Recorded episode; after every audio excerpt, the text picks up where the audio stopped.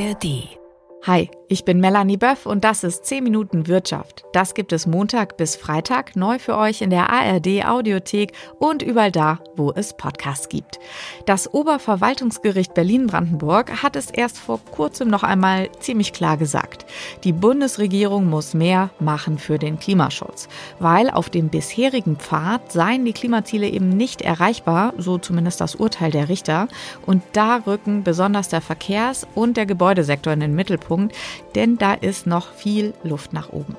Aber auch die Industrie muss sich transformieren. Seit Jahren gibt es da eine große Hoffnung, grüner Wasserstoff. Der wird ja durch Elektrolyse von Wasser hergestellt und dafür wird wiederum Strom aus erneuerbaren Energiequellen verwendet, daher der Name. Und gerade in Norddeutschland will man in der Sache viel rausholen. Unter anderem soll nämlich bis 2028 eine Wasserstoffpipeline von Schleswig-Holstein bis nach Dänemark gebaut werden. Schauen wir uns alles genau an. Wenn ihr diese Folge gehört habt, wisst ihr in nur gut 10 Minuten, wie weit wir in Deutschland beim grünen Wasserstoff sind und welche Hürden noch genommen werden müssen. Und zu all diesen Fragen hat meine Kollegin aus der NR Info Wirtschaftsredaktion, Astrid Kühn, recherchiert und die ist jetzt hier bei mir im Podcast. Hi Astrid, schön, dass du da bist. Hi Melanie. Ja, grüner Wasserstoff gilt ja so als Zukunftsversprechen, quasi als unverzichtbar für die grüne Transformation der Wirtschaft. Wie konkret ist es denn mittlerweile in der Umsetzung? Ja, du hast es angesprochen. Große Versprechungen. Es gibt Wasserstoffstrategien, die klingen immer ganz vollmundig. Die gibt es auf europäischer Ebene, auf nationaler Ebene und selbst die Bundesländer Länder haben teilweise eigene äh, Wasserstoffstrategien.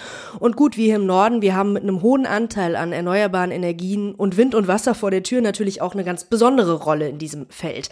Deshalb ähm, hat es gerade hier in den vergangenen Jahren viele Projekte gegeben, die angekündigt wurden, allein in Schleswig-Holstein 40 Stück, besonders im Bereich der Mobilität, also sowas wie Wasserstoffbusse oder Tankstellen. Allerdings muss man auch sagen, das ist eher im kleineren Maßstab.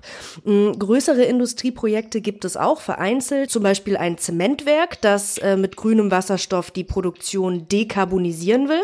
Und im vorpommerschen Lubmin, da gab es gerade Zusagen für mehrere Wasserstoffprojekte. Also es gibt schon einige ähm, Ansätze und Wasserstoff hat ja auch einige Anwendungsbereiche. Ne? Das muss man auch sagen. Ist ja sehr, ja, in vielen Bereichen nutzbar. Kommt denn der Hochlauf der Wasserstoffwirtschaft jetzt dann schnell genug voran? Tja, also das ist ja immer so eine Sache. Ne? Also die gesteckten Ziele der Bundesregierung bis 2030, die sind schon ambitioniert. Also da müssten wir wirklich deutlich Tempo machen nach Einschätzung von vielen Expertinnen und Experten. Und wir werden auch trotz allem auf Importe angewiesen bleiben. Ne? Also wir werden niemals so viel grünen Wasserstoff in Deutschland produzieren, wie wir ihn für die Wirtschaft brauchen werden.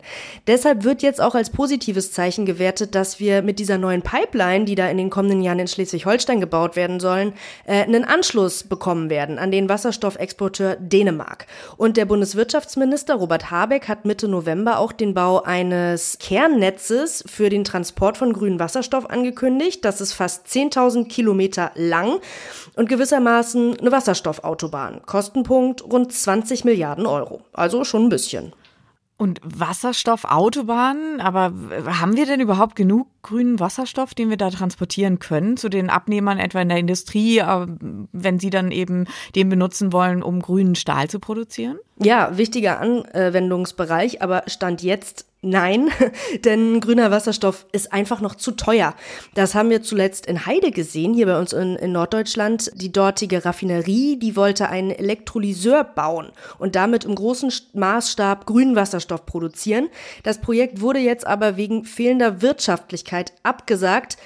Die Gründe dafür sind sehr kompliziert. Äh, soll ich es trotzdem probieren oder bleiben wir einfach bei fehlender Wirtschaftlichkeit? Unbedingt, versuch's mal zu erklären. Okay, halt dich fest. Naja, also ich habe mir das natürlich auch erklären lassen äh, von einem Experten, der sich wirklich den ganzen Tag mit Wasserstoff und dem Hochlauf der Wasserstofftechnologie beschäftigt. Und er hat es mir so erklärt, das hängt mit der Treibhausgasminderungsquote zusammen. Ein Wahnsinnswort. Wir kürzen es ab mit THG-Quote.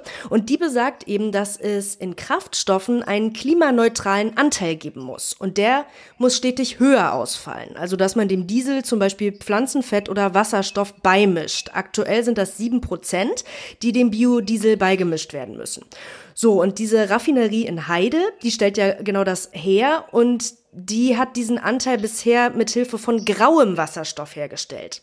Grau, weil dieser Wasserstoff mit Strom aus Gas erzeugt wurde. Dafür mussten sie dann Strafen zahlen pro Kilo hergestelltem Wasserstoff und deren Idee war jetzt, lass uns doch mit grünem Wasserstoff produzieren, dann müssen wir keine Strafe mehr zahlen und schon haben wir einen Business Case.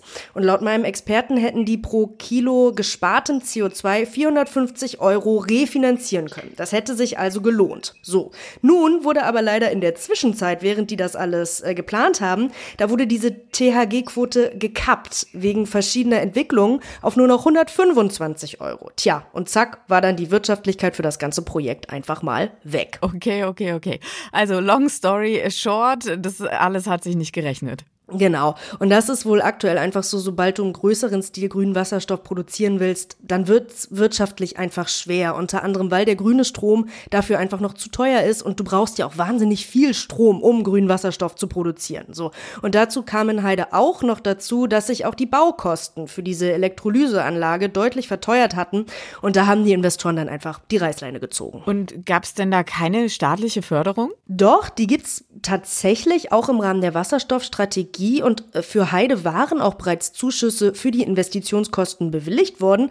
Die Betreiber haben sich aber trotzdem dagegen entschieden und das ist ja nochmal ein Zeichen, wie wenig attraktiv die Produktion wirtschaftlich da wohl gewesen wäre. So, jetzt stellt man sich natürlich die Frage, wie könnte man das ändern? Ist auch von Seiten der Politik, ne? Also es gibt ja Instrumente wie zum Beispiel den CO2-Preis, der würde zumindest die Alternativen, also fossile Brennstoffe und die Herstellung von grauem Wasserstoff aus Gas unattraktiver machen. Aber laut Experten ist dieser CO2-Preis bei weitem eben noch nicht hoch genug, um diese Lenkungswirkung wirklich zu erzeugen. Die Politik könnte da natürlich ran und den deutlich erhöhen, allerdings würden wir dann kurzfristig erstmal drastisch steigende Preise sehen für Sprit, für Stahl, für Zement und viele andere Produkte und davor schreckt die Politik bislang einfach zurück, das muss man so sagen. Aber ich meine, wie sind denn da die Aussichten? Ich meine, in der Politik wird oft genug betont, dass grüner Wasserstoff unstrittig gebraucht wird. Steckt da wirklich genug Wille und sagen wir mal am Ende auch vor allem Geld dahinter. Und das natürlich auch mit Blick auf das aktuelle Loch im Haushalt nach dem Bundesverfassungsgerichtsurteil. Tja, gute Frage. Ich sag mal so, das Urteil hat es sicherlich nicht leichter gemacht. Ähm, denn hier haben wir einen weiteren Bereich, der auch nicht unwesentlich aus dem Klima- und Transformationsfonds mitfinanziert wurde.